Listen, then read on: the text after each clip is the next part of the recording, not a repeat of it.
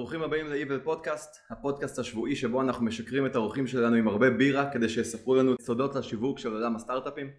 אנחנו בפרק השלישי והיום נדבר על מדידה ו Analytics של אתרים ומוצרים, איך נכון לבדוק שהאתר וה Product שלך מתפקד כמו שצריך ואיך נכון לשפר את המספרים וה-KPIs. היום אני סופר שמח לארח את אסף טרפיקנט, אסף הוא הגורו לעולמות ה Analytics, הוא עוזר לחברות להבין מה באמת קורה להם בשיווק וב Product. אה, מוכנים, הרשימה ארוכה. הוא הקים את, ה, את הבלוג והפורטל Analytics Org, הקים והעביר יותר מ-37 מחזורים של קורס ה Analytics שלו, ועובד עם חברות כגון Check Point, Procter Gamble העולמית, AppsFlyer, SimilarWeb, הוא מנטור Analytics באקסלרטור של גוגל ועוד מאות חברות. אה, אז זהו, אסף, כיף שאתה פה. אהלן, אהלן, תודה רבה, כיף אה, להתארח. הקדמה ארוכה מאוד, אז כן. אני מקווה שיש לך הרבה מה להגיד. טוב, על הכיפאק. אז קודם כל, איך אתה מתחיל את הבוקר? אה, למה אתה עושה AB testing אה, לפני שאתה יוצא מהבית? אה, לשמחתי הילדים כבר גדולים, אז הם עושים את זה לעצמם.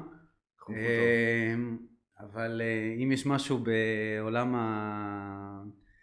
עולם קבלת החלטות שלקחתי לילדים זה לתת להם מעט מאוד אפשרויות לבחור מהם אז זה משהו שאני ממליץ בחום וכשיש אפשרויות לבחור לתת כמה שפחות ואז הם יודעים לקבל את ההחלטות הכי טובות והכי מהר. ושאלות סגורות, לא מה אתה רוצה לאכול. חולצה אדומה, חולצה אדומה כחולה, בדיוק. אז אשתי תאזין לזה, אני אדאג לזה. טוב, על הכיפאק. אז בוא נתחיל אה, ככה בלהבין איך נכנסת לעולם Analytics, כי אנחנו מכירים הרבה זמן, וממה שאני יודע, נכנסת לזה עוד לפני שזה היה קיים. אה, אז אה, עולם Analytics קיים מהיום שיש שרתים בעצם, שרצו, היו צריכים למדוד בעצם אתרים, היו מערכות Analytics מאוד מאוד בסיסיות, עוברות לך כבר לפני, אה, עוד כשהיית מחייג לאינטרנט, זה היה שנות, אה, אה, שנות התשעים, אבל ברגע, ב-2006 כש Google Analytics, גוגל קנו מוצר Analytics בשם Urchin והפכו אותו בעצם לשלהם, שזה בסביבות 2006-2007, בעצם אז הנושא הזה התפוצץ, זאת אומרת מערכת SaaS ית לניהול Analytics והנושא בעצם אה, כמו כל נישה שגוגל משתלטים עליה הוא פתאום נהיה במרכז העניינים למרות שהוא יכול להיות גם 20 שנה פעיל אבל אף אחד לא שומע על זה עד שגוגל בעצם אה, אה, שמים איזשהו מוצר ב front וזה מה שקרה ואני בתחילת דרכי באונליין דווקא הכניסה שלי לעולם ה Analytics הייתה מסיבות שיווקיות לחלוטין אמרתי אוקיי אני רוצה אה, להיות אה, אה, אוטוריטה בתחומים שאני עוסק בהם. אז בין היתר אני רוצה לכתוב מאמרים ולהרים בלוג באיזה נושא.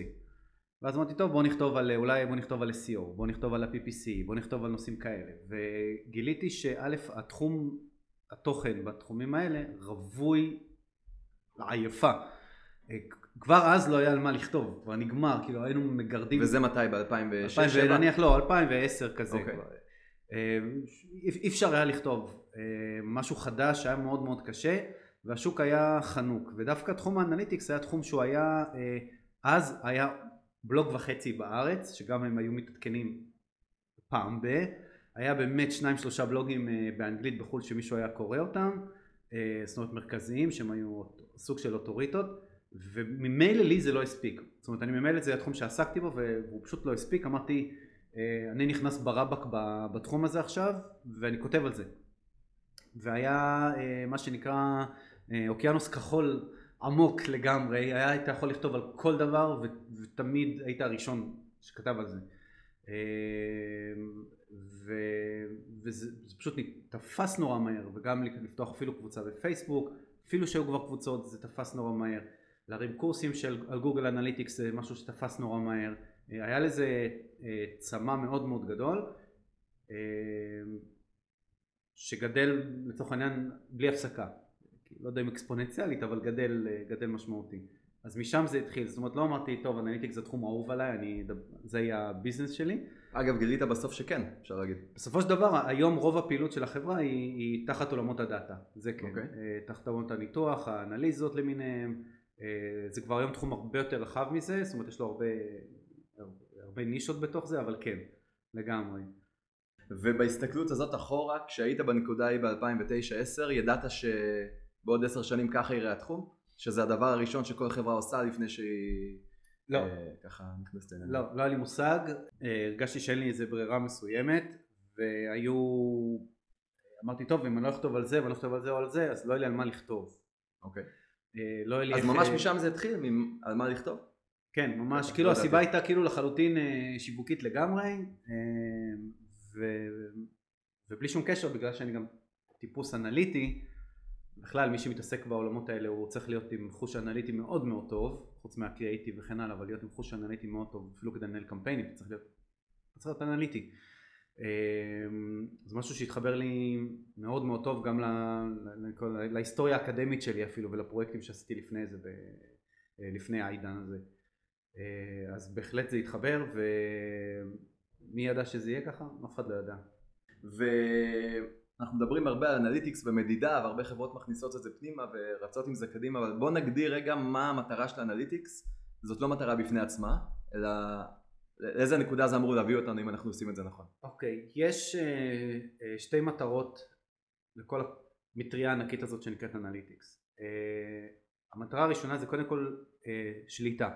כלומר, קודם כל לדעת כשאתה קם בבוקר מה המצב שלך, מה קרה. זה לא משנה אם זה טוב או רע, לדעת מכירות כמה היו, מה קורה באתר, כמה כניסות, כמה המרות, מה הקוסט שלך, כל המדדים המרכזיים שהחלטת שאתה עוקב אחריהם,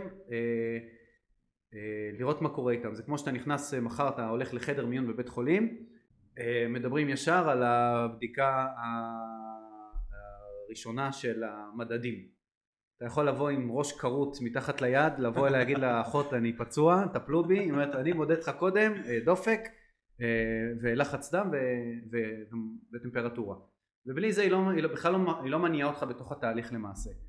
וגם אז כשאתה מניעים אותך לתוך התהליך אה, אתה עושה בדיקות בלי הפסקה ובדיקות דם עכשיו בדיקות שתן עכשיו קודם כל הרופאים רוצים לראות את כל המספרים לפני שהם בכלל מתחילים לעשות אה, מה שנקרא את הפרוגנוזה את, השלב עוד בכלל להבין מי אתה מה אתה ומה אתה עושה פה. רק בסוף מגיעה הדיאגנוזה. אף אחד לא בא לבית חולים ואומר אה יש לך דלקת בדרכי השתן. זה לא עובד ככה. אז, אה, אז המטרה הראשונה היא בעצם שליטה והבנה של אה, מה יש לנו היום כרגע. אגב וזו אחת הבעיות אה, לא הבעיות, זה אחד האתגרים הכי גדולים של חברות בעצם אה, לא לקפוץ לסוף הם חושבים שבוא נעשה Analytics הם ישר מדמיינים את ה... את ה-AB testing הרביעי. בדיוק, כן. בדיוק, מדמיינים את הסוף של התהליך ולפעמים הסוף הזה מתחיל רק עוד שנה או שנתיים עד שהם יסדרו את כל התשתיות שלהם ובכלל יבינו מה קורה. המטרה השנייה אחרי, אחרי ההבנה במספרים שיש לך המטרה השנייה היא באמת להבין האם המספרים האלה טובים לי או לא טובים לי ומה אני הולך לעשות עם זה. ואם הם נכונים גם.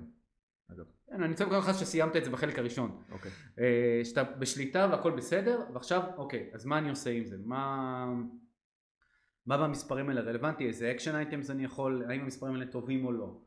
אומרים לי בוא נמדוד איזה KPI מסוים, אני אומר להם אוקיי, בוא נניח שעשינו את זה, כי זה המון פיתוח עכשיו למדוד את הדבר הזה. יצא המספר 7, מה זה אומר לכם? אוקיי, יצא 800, מה זה אומר?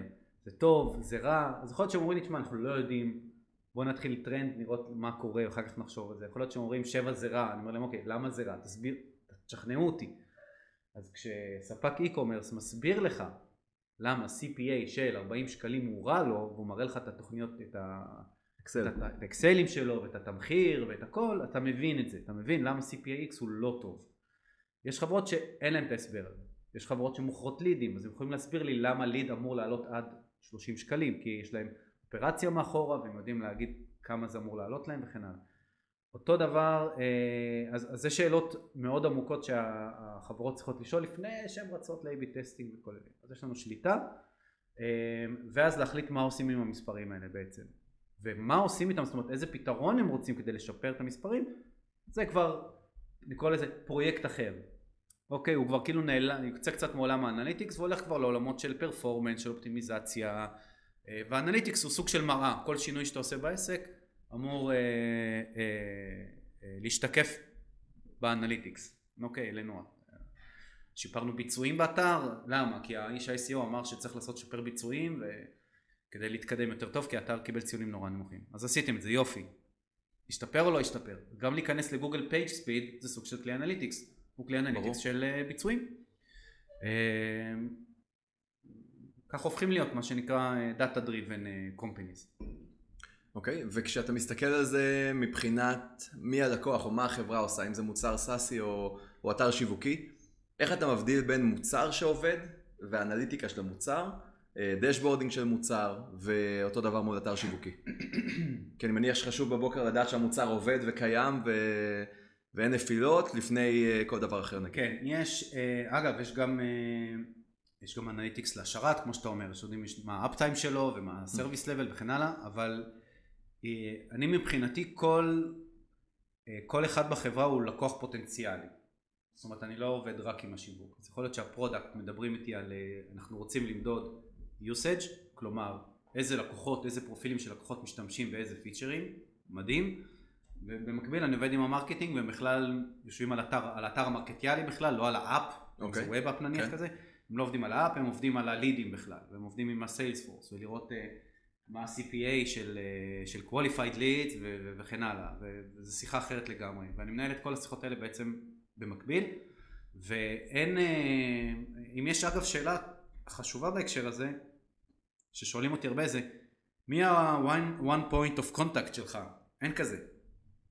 אין כזה, כי אם אני אדבר רק עם ה marketing הם, הם לא יבינו את ה product, ואם נדבר רק עם ה product הוא לא מעניין אותו ה marketing. יש לקוחות פנימיים ואפשר לדבר עם כל אחד מהם. אני יכול לדבר גם עם הפיתוח, ממש עם הפיתוח. אנחנו משתמשים היום נניח בגוגל Analytics בשביל לאסוף הודעות שגיאה ליוזר.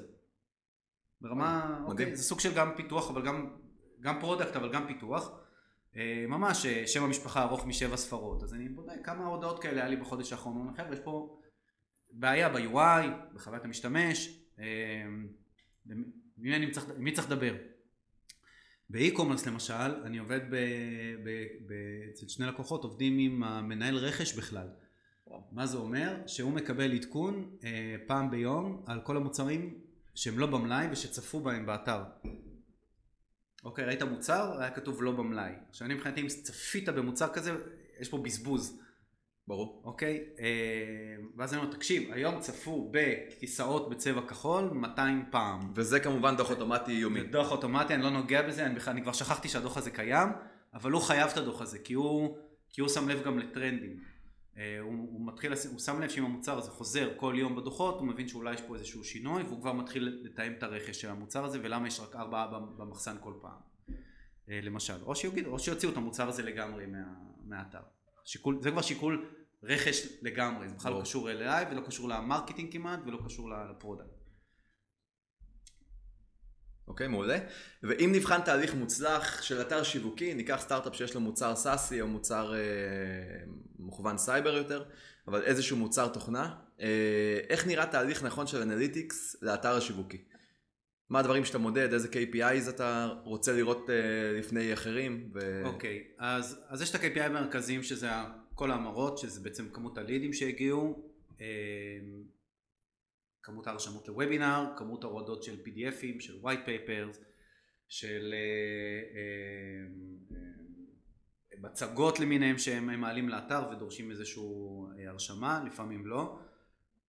אבל במקביל אני שם, בגלל חברות SaaS בשנים האחרונות שמות דגש מאוד מאוד גדול ומשקיעות המון ביצירת תוכן. אה, עכשיו אני לא מדבר על תוכן שהם חי... נניח אם חברה נסחרת בבורסה אז יש את האזור של המשקיעים. משקיעים שהם חייבים לעשות את זה, אני פחות מתעסק בזה, פחות מעניין אותי כי זה חובה. אבל יש דברים שהם לא חובה. לא חובה עליך לעשות וידאו ב-20 אלף דולר שמציג את המוצר ולשים אותו ב home page. אבל אם כבר הוצאת את ה-20 אלף דולר, בוא נבדוק שזה עובד. בוא נבדוק שא' ברמה הבסיסית, שמישהו מנג... מנג... מפעיל אותו בכלל. אה, האם מי שהמיר בסוף עבר דרך הסרטון, עבר בווידאו או לא. האם הווידאו הוא חלק בכלל מתהליך ההמרה? עכשיו, לא אכפת לי ברמה הפרטית אישית מה זה, אם זה וידאו או מאמר או, או איזה סרטון, ש... זה לא מעניין אותי, מה שמעניין אותי זה שזה יחידת תוכן שהארגון כנראה השקיע בזה המון כסף ואני רוצה לדעת האם הכסף הזה מצדיק את עצמו איכשהו. אוקיי? זה בא מהארגון או שזה בא ממך? אני, הם לא, הם לפעמים... זאת אומרת, הם יודעים מה לשאול? לא, הם באטרף של לייצר תוכן כי whatever, כי אמרו להם, כי יש content marketing וחייבים כי יש content marketing וחייבים.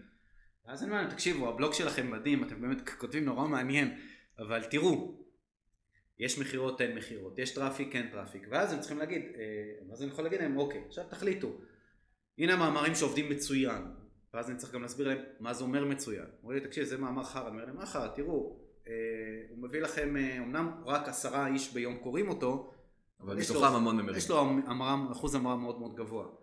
אה, שמתם באנרים בבלוג שמובילים לאתר ומוכרים את המוצר שוב, אף אחד לא מקליק על הבאנרים האלה, אז משהו פה לא עובד. עכשיו, זה לא עובד, אתם, לא, אתם יכולים לספר לך אצלכם סיפורים עד מחר, אף אחד לא מקליק על הבאנרים. בואו ת, אה, תחשבו על זה מחדש.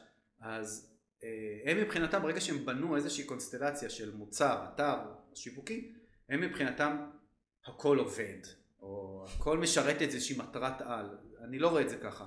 אני רואה את זה מאוד פרטני ומאוד שכלתני, ואם יש כפתור לייק במוצרים באי-קומרס, ואף אחד לא מקליק על לייק, אני אומר תעיפו אותו. אנחנו אומרים מי, אבל זה לא מזיק. זה לא מועיל. זה עוד CTA גם. אני יכול, אני יכול להסביר לכם למה זה כן אולי יכול אתה יודע, טעינה וזה מין, אבל עזבו את זה, לא משתמשים בזה. אז תמיד יש את המתחכם שיגיד לי, אז בוא נעשה את הכפתור יותר גדול. אולי נשתמש, אולי נשתמש, אתה יודע מה, אני זורם איתך. ועדיין, זאת אומרת, בגלל זה אני אומר, כל הדיון הוא תמיד אה, אה, על, באתרים השיווקיים אני מסתכל על התוכן כי אני יודע שמשקיעים בו הון ואני רוצה לראות אם, הדבר הזה עובד וגם להגדיר ללקוח מה זה אומר עובד. עכשיו זה שקוראים את המאמרים זה נחמד אם מישהו אומר תקשיב אנחנו top of the funnel מה שנקרא אני מייצר מאמר כדי להעלות איזשהו נושא ברור. להעלות איזשהו נושא אני לא מצפה שיאמירו ממנו אני אומר לה אתה יודע מה בסדר אה, איך אני, איך אני מודד את זה? אז יכול להיות שאי אפשר למדוד את זה, יכול להיות שזה נורא מורכב לעשות את זה, ועם כלל אנליטיקס יש לנו מעט מאוד מידע לגבי המסע לקוח, בטח במערכות SaaS אגב, הפאניל יכול לקחת גם 4-5 חודשים. הלקוח יכול לעבור 20 דיווייסים בדרך, איך אני מזהה את הקשר, זה נורא מורכב. אה, אבל חשוב לעמת את ה marketing עם הנתונים האלה, ואני יכול להגיד לך כאנקדוטה, שהם לא אוהבים לשמוע את זה. כי הם משקיעים בזה המון, זה הביזנס או. שלהם, אני מנהל השיווק, הביזנס שלי זה לייצר תוכן, זה, זה אני נמדד. ובא אליו איזה לטח כמו אסף, הוא אומר לו תקשיב הקונטנט שלך על הפנים, מה אני מביא את ה- the best of the best to write it, ואני אומר לו כן אבל לא, עובד, זה לא מוכר, זה לא מביא תנועה אורגנית, זה לא keyword optimized, זה, זה כלום, זה קדחת. אה, אתם אפילו לא, אתם, אם אתם, אתם לא מוצאים את זה אפילו בדיבורים שלכם, אתם עושים פעם אחת אולי וזה לא, זה לא מצדיק את ההשקעה. חשוב להבין, זה עניין של השקעה של הכסף, זה לא סתם, זה לא עולה בחינם. ואיפה עוד אפשר לשים אותו? אה? ואיפה עוד אפשר לשים אותו שיביא יותר אה, כן, אז בואו, אם אתם, זה, הבאתם איזה מומחה בין, שם עולמי לעשות את ה... לכתוב את הדבר הזה, או לעשות את הוובינר, או את הראיון, או את הפודקאסט, פמפמו ברבא, כאילו, תכנסו עם התוכן הזה עכשיו שנה, כאילו, מה אכפת לי? אתם צריכים להצדיק את, ה, את, את הזמן שהושקע. אה, לא אוהבים לשמוע את זה, זה בסדר, ש... אני, לא, אני לא נחמד כל כך. ברור. עכשיו, דיברת קצת על funnel, תסביר לנו על שלבים של ה funnel ומה צריך לקחת בחשבון בכל אחד מבחינת analytics, מבחינת analytics. אוקיי, אז, אז ה funnel השיווקי בעצם אה, מורכב אה, מאלמנטים. אז יכול להיות שיש לך קמפיינים מסוימים, שכל אחד מהם יושב עבור משרת חלק אחר של ה funnel. אה, אז אתה יכול להיות שבגוגל אתה עושה search על נושא גנרי ואתה יכול לעשות שופינג על דבר ספציפי ויכול להיות שאתה עושה remarketing למישהו שהוא נמצא בשלב יותר מתקדם ועבור כל אחד מאלה אני מנסה להבין מה אני, מה אני מצפה שהמשתמש יעשה כשהוא נחשף בעצם למסרים השיווקיים האלה בחוץ עבור כל אחת מהפלטפורמות אני יודע להגיד מה אני רוצה למדוד. אז אני אומר אוקיי אתם עשיתם קמפיין branding ביוטיוב impressions כמו משוגעים. מה אני רוצה למדוד, מתי ההשפעה הזאת אה, יכולה להגיע, אז אני ממש בונה, אוקיי, אז יש לי cost, ויכול להיות שיהיה לי impressions, ויכול להיות שיהיה לי view through conversion שאני אנסה לחשב לראות אם זה בסדר, אמ, אה, האם אני יכול לקשר את זה לשלב הבא בפאנל, לא תמיד זה אפשרי, אמ, אבל... אגב, מתי זה לא אפשרי? כשהפאנל ארוך מדי, כשהפריסל ארוך? הפריסל ארוך מאוד, אמ, לא, בעיקר בסאס זה מה שקורה, בטח אם זה מוצרים טכנולוגיים, לוקח המון זמן אה, ללקוח להבין בכלל שזה הפתרון שלו. אה, שוב. ככל שהמחיר עולה גם. אה, אדרבה. במערכות SaaS היום הרבה חברות לא עושות, בעיקר בתחילת דרכן, הן לא עושות בכלל online acquisition, אתה כן. בעצם אתה רק ממלא ליד וחוזרים אליך ואז יש תהליך נורא ארוך שמתרחש ברקע ואז צריך להגיד להם חבר'ה אתם צריכים, אה, אנחנו צריכים לשמור את הליד עם המידע המרקטיאלי שלו, מאיזה קמפיינים הוא הגיע ולשמור את זה ב-CRM ואחר כך לשלוח את ה conversion אחרי שלושה חודשים לגוגל ולהגיד לו תקשיב ההוא מאז היום הוא המיר אחותו של האבא של בדיוק ועכשיו צריך לראות שהקמפיינים מופתמים לפי ההמרות שקור... קיצור זה עניין נורא נורא מורכב אבל צריך לבנות את המפה הזאת עדיף מראש אוקיי מראש ממש לשרטט את זה. אה, הנה, הנה העיגולים של ה... כל עיגול מייצג איזשהו קמפיין, זה הדפי נחיתה שלנו, זה, זה הקוסט של כל, פלטפ... כל צ'אנל, זה התוכן או המוצר שהלקוח אמור, הלקוח פוטנציאלי אמור לצרוך אותו, אלה המדדים ה-KPIs שלנו, והכי חשוב לקבוע מה שנקרא thresholds, להגיד, להגיד טוב לי או רע לי, מה, מה אני, מה, מה מספר מסוים אומר, מה מספר בסדר, כאילו עם מה, okay. אני, אוקיי. עם מה אני בסדר. עכשיו יכול להיות שמנהל שיווק אומר, תקשיב אחי, אנחנו פה מעיפים פה כסף, יש לי צ'ק, אני שורף פה כסף על, אה, על branding, אף אחד לא מצפה לשום דבר, עזוב אותך, אני לא מתווכח איתם. לא, אם יש מטרה עסקית, ממלאים את המטרה כן. העסקית. אני לא מתווכח כי גם אה, החליטו, החליטו, אני, אני, אני, יש גבול כמה אני יכול להיות הפרקליטו של השטן, כי זה התפקיד שלי בדרך כלל, לאמת אותם ולהילחם עד גבול מסוים שאומר לי, שחרר. אה, הם אומרים הרבה שחרר. אה, יש אזורים, גם פוליטיקה המון שמעורבת, וזה אומרים, עזוב, זה הוא, זה עושה ככה, אל תיגע, אל תמדוד, אל תיגע, זה חלק מהמשחק. אז, אז לפרק את הפאנל, לראות שאני מצליח לשאוב את כל המדדים של הפאנל, זאת אומרת העלויות שלו והפרפורמנס שלו, ולהגיד לאיזה תוצאות אני מצפה לקבל ומה תוכנית עבודה אם לא. אוקיי. Okay. אוקיי? Okay? והכי חשוב זה, זה בעצם האיזון החוזר של הפאנל לאחור. כלומר להגיד אחרי שרצנו איקס חודשים עם כל הדבר הענק הזה צריכים כולם לשבת ולהגיד מה גיליתם בתקופה הזאת. גילינו שסייקל של לקוח הוא כזה, גילינו שה...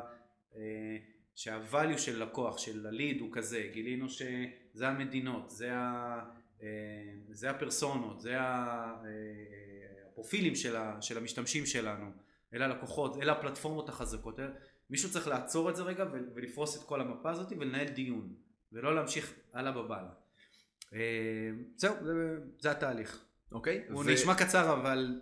הוא לוקח... הוא לוקח המון. כן, הרבה זמן. עכשיו בוא נבין רגע, בוא נחזור אחורה לבסיס של מה זה funnel, אז יש את ה top of funnel, middle funnel והחלק האחרון. בוא נדבר רגע על מה המטרות של כל אחד מהחלקים האלה. אז, אז ה funnel השיווקי הקלאסי שלומדים אותו בספרות, יש בו 8, 10, 12 חלקים, תלוי כמה אתה... למי שיש זמן. למי שיש זמן. אה, והוא מג, הוא מג, הוא מגיע מהנקודה שהלקוח לא יודע בכלל שהוא צריך אותך, או שהוא צריך בכלל, יש לו איזושהי בעיה שהוא צריך לפתור, עד הנקודה שהוא כבר לקוח כבד שלך והוא כבר מביא לך אחרים. אז ה funnel כן. הוא נורא נורא נורא ארוך, ועבור כל אחד מהש, מה, מהשכבות האלה, אה, חפשו בגוגל marketing funnel ותראו את, ה, את השלבים. אז יש דיאגרמות של ארבעה שלבים ויש דיאגרמות של 15, תמצאו מה נוח לכם. ועבור כל אחד מה, מה, מהשלבים האלה יש היום פלטפורמה שמתאימה יותר אה, להתמודד עם השכבה הזאת ב funnel ובתוך אותה פלטפורמה מה הכלים שיש בה. זאת אומרת למשל אה, פלטפורמת הפרסום של גוגל שהיא פרסומית נטו יכולה לשרת כמה חלקים של ה funnel, אוקיי? אז אה, גוגל שופינג אם אני כותב ויטמין C אני כבר נמצא בשלב מאוד מתקדם של ה funnel כי אני כבר יודע מה אני צריך אני רק מחפש את המוצר הטוב ביותר. אם מישהו כותב איך לטפל בכאבי ראש הוא נמצא ב top of the funnel הוא נמצא עוד בהתחלה של התהליך גם לגוגל אפשר לבנות אה, לזה מסרים. אז צריך להבין כל שכבה ב funnel מהם הכלים שעוזרים לנו. מבחינת מדידה כל פלטפורמה תיתן לנו את המדדים שלה. אה, וחשוב לזכור שלמשל ב top of the funnel אם אני עושה עכשיו קמפיינים באאוטבריין וטבולה למיניהם אה, שהם לפעמים נורא גנריים, אוקיי? איך להתמודד עם אלצהיימר כזה, זה הדברים שאני מתחיל לראות עכשיו בגילי. אה, אז אה, הם מגיעים בכלל לאתרים אחרים, בכלל לא לאתר של המוצר, הם מגיעים לאתרים אחרים, ואז אני אומר כאסף האנליסט, אני אומר חבר'ה, מה זה אתר אחר? איך אני מודד את זה? איך אני יודע לא רק כמה הקליקו, כמה קראו את הכתבה, איך קראו את הכתבה, איך אני מודד את הדבר הזה? אה, איך אני יודע לצבוע את המשתמש שמה, כשהוא יגיע אליי בסוף לאתר אני יודע לעשות את החיבור הזה, לא תמיד זה אפשרי. אבל זה השאלות שצריך לשאול. ועבור שלבים יותר מתקדמים ב funnel, בדרך כלל שלבים יותר עמוקים כבר יושבים בנכסים שלי. באתר שלי, ב landing pages שלי, ב product שלי, ב-CRM שלי, שזה כבר ממש עמוק בפנים, אה, וגם את זה אפשר למדוד. היום למשל במערכות SaaS, אה, בתהליך ה onboarding של הלקוח, הוא כבר, הוא כבר לא ליד, הוא כבר בפנים, הוא כבר בתוך המוצר, גם תהליך ה onboarding נותן לנו uh, acknowledge חיובי על כשהלקוח מתקדם בתהליך ה onboarding להבין אה, כמה עמוק הוא נכנס ב funnel, יש הרבה שפורשים באמצע, פתאום מגיעים טוב בעצם אני לא צריך את המוצר הזה, או לא מתאים לי עכשיו להשלים אותו. או? שהמוצר מורכב מדי וצריך להכניס... מורכב מדי, פתאום. אה, אנחנו צריך לשים סקריפט, אה, לא ידעתי. שצריך לשים סקריפט באתר, טוב, יאללה, fuck it, אני עוזב את זה. אז, אה, אז מישהו צריך לסמן את הנקודות האלה. אני מבחינתי, ה funnel הוא, הוא, הוא המקסימום שאני יכול לקחת היום. אנחנו מתחילים לעבוד עם הרבה ארגונים שטוענים שהם data driven, אבל יוצא שבמקרה הטוב מותקנות כמה מערכות ממש ככה נקודתיות עם אה, נגיד analytics, עם הגדרת אה, כמה goals בודדות. איך אתה מג- מגדיר ארגון כ data driven? איך אתה מגדיר ארגון כארגון שבאמת מסתמך על מידע ופועל על פיו, לא סתם מארגן לעצמו אגרגציה של מידע. קודם כל, כהנחת יסוד, אני לא מאמין אה, בהתחלה לשום דבר שהלקוח אומר. אומרים לי, אנחנו דאטה driven, יש לנו זה, עשינו זה, אני אומר להם, תראו לי. מצאנו קשר ישיר בין כמה זמן לוקח עד שלקוח אומר אני רוצה לעשות A-B testing לבין מה מצב האנליטיקס. ממש קשר ישיר הפוך הכוונה. הפוך, כן. כן. אה, אז יש כאלה שיודעים שהם לא יודעים, שזה אחלה, ואז אני פורס את כל הארסנל, ואני Mhm. אני חושב שאתם צריכים להתחיל זה וזה. אגב, ההמלצה שלי באופן כללי היא להתחיל לאט ובקטן, בלי הצהרות. בלי הצהרות. כשמישהו מתחיל להצהיר, אה, איך אני אומר, כשלקוח אומר, זוהי שנת האנליטיקס, או שנת המדידה שלנו, או שנת הדאטה driven, אני כבר קברתי, אני כבר, אני מבחינתי הפרויקט מת. אוקיי? אה, זה הצהרות של, זה הצהרות פוליטיות ארגוניות נורא נורא גדולות. אה, אני אוהב את האלה שאומרים, תקשיב, אנחנו מתחילים לנוע, זרוק אותנו למים עם הצוותים כרגע. זה הכי טוב. וגם, אה, תראה, אני, אני, אני לא יודע באיזה גיל מקשיבים לפודקאסט הזה, אבל זה כמו, זה כמו עסקת סמים ברחוב. אתה צריך לתת, אה, לתת קצת.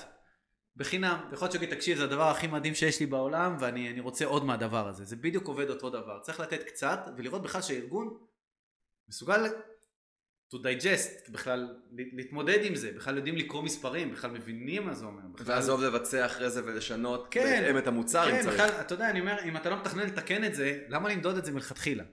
זו. נקודה נורא נורא חשובה. אם אין לך את התקציבים, אם מישהו אומר לי, העלינו אתר חדש עכשיו, השקענו בו מיליון שקל, אנחנו רוצים לעשות מדידה ולעשות, כל מיני- לראות אם זה עובד. אני אומר להם, "ראה, ואם זה לא עובד, אתם תתקנו? כאילו, אתם... והרבה אומרים, "אה, בעצם לא, אני לא... אני לא אבנה אתר חדש. אה, לא ייתנו לי תקציב. ברור. אני אבוא למנהל שלי, אני אגיד לו, אני צריך לעשות תיקון באתר, כי אמרו שהפאנל לא טוב שם. אה, הרבה פעמים יגידו, בואנה, עכשיו מיליון שקל אתר חדש, לא יכולת לעשות את זה לפני? A-B testing, פיילוטים, יש דרכים לעשות. אה, אז זה מאוד מאוד קשה, בגלל זה אני אוהב את הפרויקטים הקטנים יותר, צעד צעד, בלי לחץ. הסתדרתם עד היום בשנת 2021 בלי זה, תסתדרו עוד אה, כמה חודשים, לא צריך להתאבד. אז לגבי דאטה driven, תשכנעו אותי. תראו לי החלטות שקיבלתם על סמך אה, מספרים, וגם כשמראים לי את זה, אני מבקש לראות את המספרים, איך הוצאתם אותם? תראו לי אותם. תגיד, תראו לי בכמה את אתה מתרכז בלבדוק שהמספרים נכונים? תמיד, 100% כל, כל פרויקט מ-day one. זאת אומרת, אתה מתרכז... מה השלבים? אתה קודם כל הראשון. מוודא שהמספרים נכונים, שלא משקרים לי, כן. הם לא, אין להם מושג. אני יכול לעבוד עם אתר e-commerce שכבר מוכר שנים, והוא מעולם לא אה, אה, השווה את המספרים באנליטיקס של, של הטרנזקציה. למכירות בפועל. למכירות בפועל. מישהו עשה את זה פעם? הוא אומר לי לא. אומר לו, "איך- איך עבדתם? עכשיו, זה לא מעניין אותי אם המספרים יהיו בסוף מדויקים או לא מדויקים. כאילו הבדיקה הכי בסיסית, זו הבדיקה הכי חשובה, זה כסף. sanity check, לבדוק שהדברים. עובדים. כן, אנליטיקס אמר לך שהיה היום 200 עסקאות בשווי של 20 אלף דולר, תראה לי את זה במג'נטו שלך, תראה לי גם, תראה לי את זה. איך, איך אתם לא עושים את זה עד עכשיו? אז אני, אני באופן אישי, ברמת ה integrity, אני לא יכול, אתה לא יכול לעשות המלצות אני לא על יכול בסיס לעשות מידע, המלצות על מידע שאני לא יודע שהוא הוא נכון. אוקיי. אה, בוא נדבר קצת על KPIs. מה הדברים שאתה מודד באתר שיווקי? פשוט המרות? או זה משנה לך כמה אנשים נרשמו לניוזלטר? סתם דוגמה. שאלה מצוינת. אה, זה, זה בדרך כלל שאלות שאני שואל את הלקוח, אני אומר להם, מה אתם עושים עם הניוזלטר? האם הניוזלטר מוכר? האם זה... אם כן, אז אני, אני בודק האם הניוזלטר מוכר? בוודאי, מה, מה, כמה אתם מוציאים, כמה דיוורים אתם עושים. אה, יש לקוחות שלא עושים דיוורים בכלל, עושים פעם בחצי שנה. גם אתם מודדים את זה, מה האובססיה הזאת? אה, למה אתם עושים את זה בכלל? לא, זה, זה, זה, זה עוד שאלה, אה, אבל אני אומר, אתם עושים, מוצאים דיוור פעם בחצי שנה, אף אחד לא מודד כלום עליו. מסתכלים, אה, היום היה לנו איקס אחוזי פתיחה, יופי. אה, ויש ארגונים שמאוד אובססט על, ה, על המספרים האלה, אז, אז, אז אני כן אוציא את ה-KPI הזה. אם יש לי מקום שמקליט וובינארים, אותו דבר, אני, כמו שאמרתי בהתחלה, אני, זה המון השקעה, אני יודע כמה השקעה, אני חייב להוציא את ה-KPI הזה החוצה. אה, ואני רוצה לתקף אותם עם המספרים האלה ושיתמודדו איתם. אני לא נחמד. אוקיי, בהתחלה אני, זה בסדר, אני לא אמור להיות נחמד, אני, אני הרואה חשבון שיושב איתך בסוף שנה ואומר לך, תקשיב, העסק בהפסד, מה תגיד לו? תגיד לו, אני מחליף אותך? אני אמצא רואה חשבון שיגיד לי שאני לא בהפסד, זה לא עובד ככה. אז אותו דבר, אני לא, אה, בעולם של האנליטיקס אני מאוד בצד של ה... עם הלקוח, זאת אומרת אני בצד שלו, הרואה חשבון של החברה, הרואה חשבון של, ה, של הדאטה שלהם. אני לא באתי להיות נחמד, אני באתי להגיד מה אתם עושים טוב, מה אתם לא עושים טוב ומה אתם הולכים לעשות עם זה, ואם הם לא עושים עם זה טוב, אז אני אגיד להם טוב, בעיה שלכם, תפסידו. יש גבול כמה אני יכול גם להיות, אה, אתה יודע, להתערב להם. גם- ההסתכלות הזאת היא מאוד נכונה, כי הרבה פעמים הם לא מבינים מה המצב, והם צריכים את המראה הזאת, שתגיד להם, חבר'ה, יש פה בעיה. כן, יש פה בעיה, טפלו בה.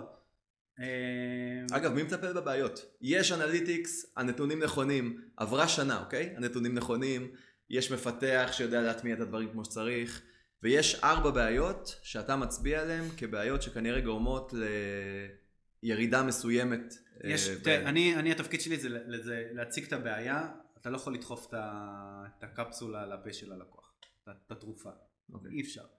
אני אמרתי פעם, אמרתי פעמיים, זה נ- בטרלו, נשמע שניסית מספיק פעמים. לא, זה בטרלו, זה באימיילים, התרעתי מה הבעיות של זה, התרעתי מה ההשלכות של זה, כי הבעיה לא מעניינת אותם, מה מעניין זה ההשלכות של זה, מה ההשלכות של זה שסתם, שהפיקסל של פייסבוק לא מותקן טוב, מה ההשלכות של זה? אז אני מסביר להם, מה ההשלכות של זה, אתם לא מטפלים בזה, הבעיה תישאר. זהו, אני, יש גבול, אתה יודע, עכשיו מי שמטפל בזה, אם, הם- יכולים לבוא להגיד, אין לנו מי שיטפל בזה, מה אתה יכול לעשות, זה כבר סיפור אחר. אה, ולא אומרים, תקשיב, אנחנו בטרפת פה, ויש מלא, מלא פיתוחים, והם לא עומדים מה אני יכול לעשות? לפעמים אומרים לי הרבה, זה אחת השיחות הכי קשות, אתה לא צועק מספיק. עכשיו אני אומר להם, חבר'ה, יש לי חברה לנהל, יש לי מספיק אנשים לצעוק עליהם. למה שאני צריך לצעוק גם עליכם, על העובדים שלכם? המשימה על השולחן, אתה המנכ"ל, אתה הסמנכ"ל, fucking תתעדפו את זה, אם אתה לא מתעדף את זה, הכל בסדר, אבל אתה לא...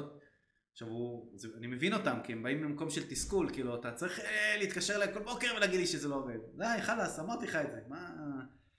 אה, זה, זו בעיה, הם, הם אומרים את זה מתסכול, לא מבאמת. שהם כועסים הם עליי. רוצים שהדברים יזוזו. הם רוצים שהדברים יזוזו וזה זמן. קשה ומה לעשות. אוקיי, עכשיו אחת השאלות היותר כיפיות, שבור לנו כמה מיתוסים באנליטיקס. מה אנשים חושבים שעושים לא נכון, מהיום הראשון שלי בתחום עד היום, עד היום כאילו ברמה של עד אתמול כזה, אה, מגיעה השאלה הקלאסית, אני רוצה לדעת מה הגולשים עושים באתר שלי.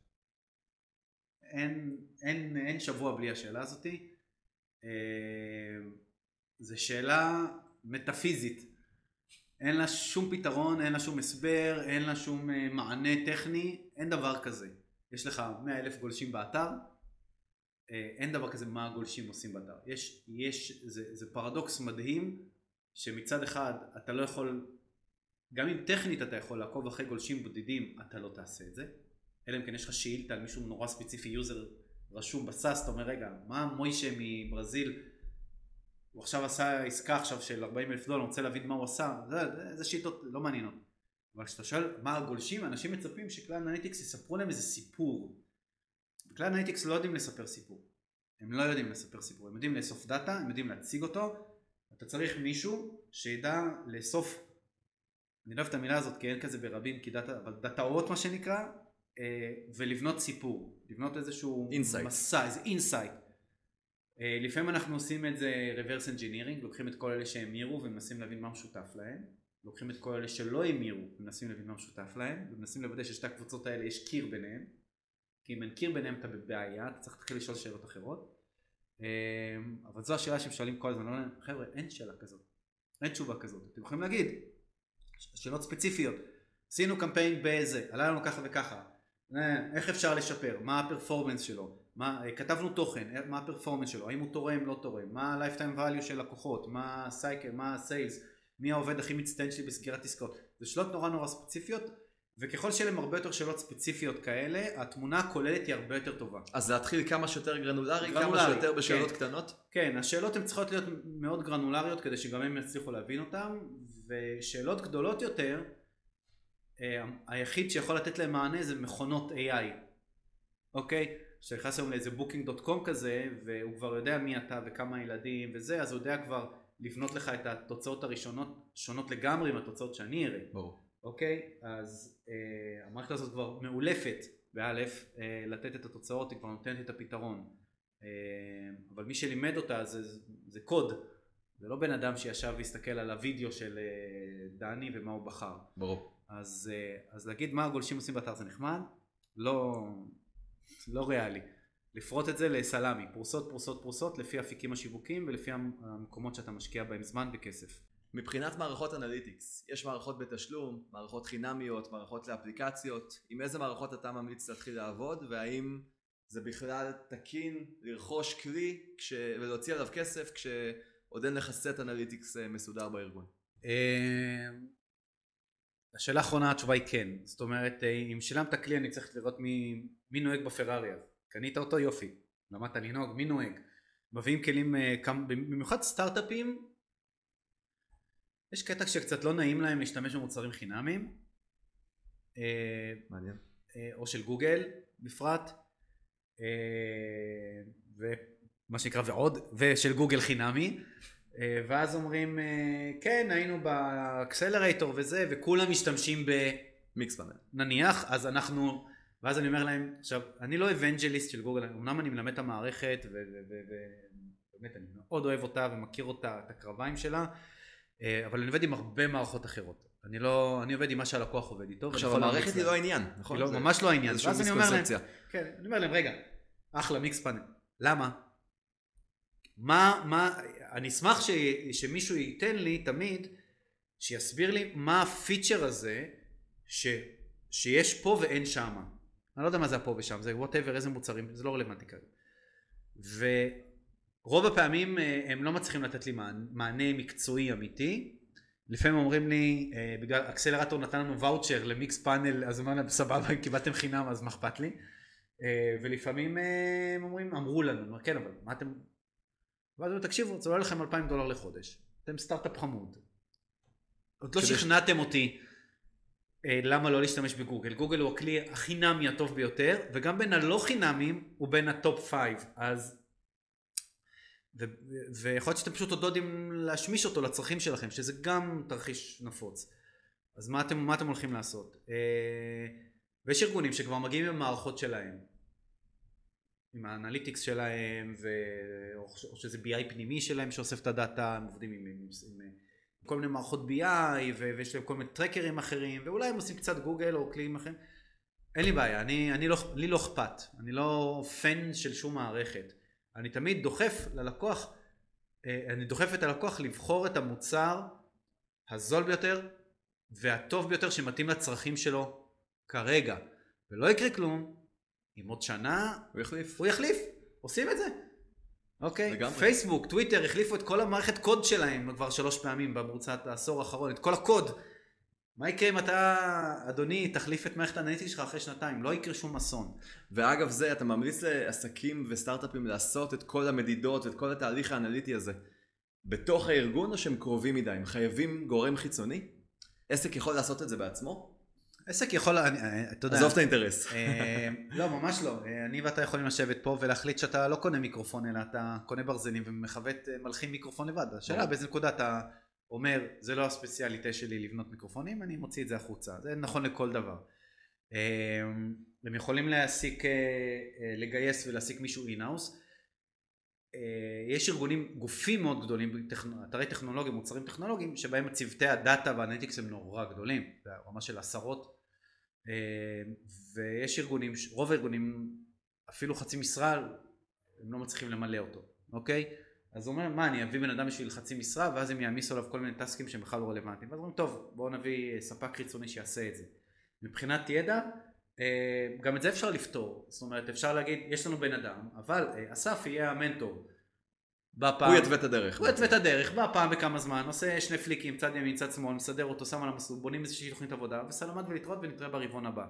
וזה גם קורה זה לגמרי החלטה של, אה, של החברות. אני יכול להגיד שהיום הבעיה הכי גדולה זה לאו דווקא הרצון אלא היכולת לבצע את זה. אין אה, מאוד קשה להשיג אנשים. חבר'ה אני קורא לכם שם בחוץ. אה, לא אכפת לי אה, יש ביקוש מטורף אז בואו לאוקיינוס הזה עבודה לא חסר בכל העולם אגב אני עובד עם לקוחות מכל העולם לא ישראלים חברות גלובליות בינלאומיות אה, יש ים עבודה בחוץ. ים עבודה, וזה זה לא תחום, אה, זה לא ים של כרישים, זה לא PPC עכשיו ו-SEO שאני שם שהוא commodity. עובד מאוד מאוד, אה, כן. לגמרי, עבודה מאוד מאוד קשה ברמה השיווקית וגם אה, זה. באנליטיקס, אה, אה, מי שטוב, מדהים. זה תחום. מדהים, תבואו לתחום, מגניב. צריך ואם אתכם. אתם רוצים להתחיל בתחום, תגיעו לאסף. אה, טוב, אנחנו לקראת סיום, היה ממש מעניין. אה, טיפ מיוחד שאתה יכול אה, ככה לתת למה אנשים אולי לא מודדים וצריך למדוד בהתחלה, או משהו שככה, להתחיל להניע את זה על הבוקר מחר. אני אוהב, אה, תראה, קודם כל ככה, אה, כמה, כמה דברים חשובים שאני תמיד אוהב אה, לפמפם. דשבורדים, למשל. אה? לא להתלהב, לא להתפרע. עברנו הרבה זמן בלי להגיד את המילה הזאת. כן, לא להתפרע, תתחילו מדברים קטנים, בסיסיים, לזכור שדשבורד זה לא כלי ניתוח, זה כלי בקרה. בסדר? בדיוק. אה, וגם הוא לא המטרה, הוא רק אמצעי כן, להבין הוא מה קורה. אמצעי רק לראות שהכל בסדר, הנה פה, הנה זה, הנה הכל בסדר, הלאה. זה לא כלי לעשות אה, ניתוחים וזה, כבודו במקומו מונח, ויש לו גבולות גזרה מאוד מאוד ברורים, לא, לא להתלהב. אה, שתיים, תתחילו בקטן, מי שעוד לא עושה דאטה היום. להתחיל בקטן, להתחיל מדברים נורא בסיסיים, וצריך להרגיל את הארגון או את, או את עצמך לאכול את האוכל הזה. אוקיי, לדבר את השפה הזאת, זה תהליך מאוד מאוד ארוך. ארגונים גדולים זה תהליך של שנים. שנים. אה, למצוא מה שנקרא one source of truth, זאת אומרת, עשה לך רב. בחרת כלי, תיצמד אליו. אה, אל, ת, אל תתעסק כל השנה בלמה פייסבוק כאן מראה 2 וגוגל מראה 3, זה, זה לא מעניין. אה, תתעסקו בטרנדים, לא במספרים. מספר גבוה לכם, תתעסקו בלהוריד אותו. זה משנה במגמות. כרגע, מגמות, רק מגמות. להוריד את הגרף או להעלות את הגרף, או להשאיר אותו אם הוא מצוין. אה, אבל לא, אה, המספר עצמו הוא לא באמת חשוב לי. אם מישהו אומר לי יש לי שת- 2.4 אחוז המרה, זה זה נחמד, אני אומר לו אוקיי בוא נעלה את זה, זה מה שמעניין אותי, לעלות, לא מעניין אותי המספר עצמו. עוד דבר, עזבו בנצ'מרקים. אל תאמינו לבנצ'מרקים. אגב, הם אחוז לא- המרה. כן, אל, הוא לא, הם, הם לא מעניינים אתכם. אומרים לי, תקשיב, אני, יש לי 2% המרה באתר e-commerce שלי, הסטנדרט בתעשייה זה אחוז וחצי. אני מבסוט. אני אומר לו, מה אתה מבסוט? מה אתה אומר לי? ש-99% מכל היוזרים שמגיעים לאתר שלך לא, לא מוכרים? זה מה שאתה אומר לי? אה, אבל כשאתה שואל את השאלה הפוך פתאום, אה, כן, אוקיי, 98% מהאנשים... תחשוב שאתה מביא, אני מביא לך 100 איש למועדון ורק שניים נכנסים כל פעם, אתה תפטר אותי, נכון? כיחצן, בסדר? אה, אותו דבר. אז אל תתעסקו בבנצ'מארק ומה התעשייה אומרת ומה הסטנדרטים אומרים, תתעסקו בל... בחצר שלכם. אה, זה שאתם יודעים שחברה או מתחרה עושים משהו, זה לא אומר שאתם גם צריכים לעשות, זה לא אומר שזה עובד להם בכלל, זה שמותקן להם כלי מסוים זה לא אומר שהם עובדים איתו. אם אתם זה לא מעתיקים, אתם. רק מעתיקים את השכבה האחרונה, אתם לא אתם, יודעים מה אתם עומד גם לא מאחורי מבינים זה. מה זה אומר, אתם לא. מבינים מי מנהל להם את זה, אתם, אתם לא מבינים כלום. אה, אלא אם כן יש לכם inside information, זה סיפור אחר. אז אה, תתעסקו ב, בקטן ו, ותגדלו לעצמכם את התיאבון הזה, זה מאוד מאוד חשוב, זה טעם נרכש, זה לא טעים בהתחלה, אני כבר אומר, לוקח זמן. אתה לא מבין מה יש לך בפה, אתה אוכל, אתה אוכל, אתה עוד לא בטוח זה, לאט לאט, לאט לאט אתה הופך להיות data driven, יש גופים שהם נטו data driven שזה תענוג לעבוד איתם, ומצד שני זה מאוד מאתגר כי אתה, אתה גם צריך כל הזמן שהמספרים יהיו bullet, אתה יודע, bulletproof כאילו, וה- והכל יהיה פיקס, ו, ויש מקרים שאתה, שזה בכלל לא מעניין אותם, שזה גם מבאס, אתה אומר רגע אז מה, למה אני עובד פה, אתם, אני עושה, מוציא דוחות פה, אף אחד לא קורא, אף אחד לא מעניין, זה מבאס, אוקיי? זה אפילו לא שאלה של תשלום, זה פשוט מבאס ברמה המקצועית. אה, וזה גם ארגון שאתה רואה שהוא לא... הוא לא מתקדם. אתה גם רואה את הפוטנציאל. כן, אתה אומר... הפספוס הזה הוא... כן, אתם רואים מה? זה money on the floor, למה אתם לא עושים כלום? אה, שלכם. באסה, אבל אה, אין מה לעשות. אה, וזהו, רק take it easy, לאט לאט ובביסים קטנים, זה הכי חשוב. טוב, אז תודה רבה, היה. באמת מעניין מאוד. היה לי מגניב. אז אנחנו היינו דיבל פודקאסט, הפודקאסט השבועי לשיווק לסטארט-אפים. אם אהבתם וקיבלתם ערך מהפרק, נשמח שתעשו לנו לייק בפייסבוק ותעשו פולו כדי שתוכלו גם ליהנות מהפרקים הבאים. אם אתם מכירים עוד מישהו שיכול ליהנות מהפרק, נשמח שתתייגו ותש... ותשתפו. אנחנו היינו The Podcast, אני דני שקד מ-Evil Twin. נתראה בפרק הבא.